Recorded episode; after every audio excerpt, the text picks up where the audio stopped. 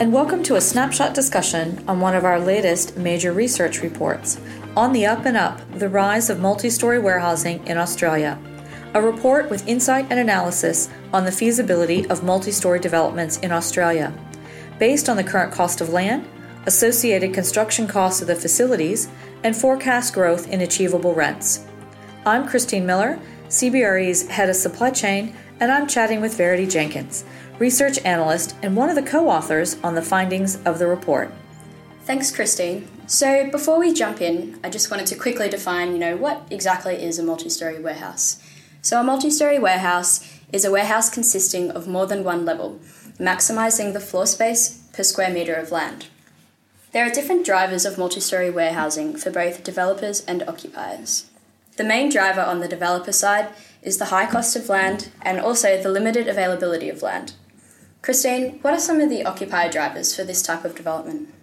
For occupiers, there's a need to respond to changes in the market, and this drives changes in their distribution requirements.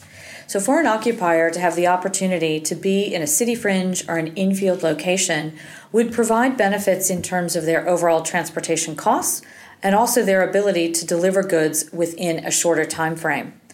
We expect that rents for these types of locations will be higher than in other locations. This should be offset by the transportation savings that they can capture by being in these facilities.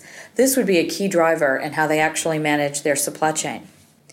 For those occupiers, when they look overseas, particularly those that have strong import supply chains, these multi story warehouses are quite common overseas, particularly in the port locations.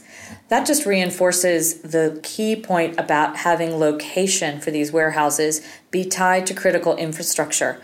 So, occupiers with import supply chains would be used to seeing multi story warehouses in their overseas sourcing locations. Verity, is Australia likely to follow? Absolutely. You know, given that industrial land values have been growing really steadily over the past five to ten years, and also that industrial supply currently isn't going to meet the demand required from you know the growth in e-commerce and things like that multi-story will grow in popularity to cater for you know those changing occupier demands so christine could you talk a little about what these changing occupier demands are with the demands from omnichannel and our increased demand for faster delivery and flexibility in terms of where we want to receive product, Occupiers are having to examine their supply chain and really look at the cost of execution in terms of having a multi channel distribution strategy.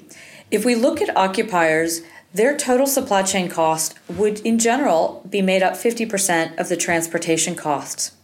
Often a third of that cost is just in the last mile. So, for an occupier to have the opportunity to be located in a key network location that would provide quick and cost effective access to the population centers, this has the potential to deliver a really competitive solution for their supply chain.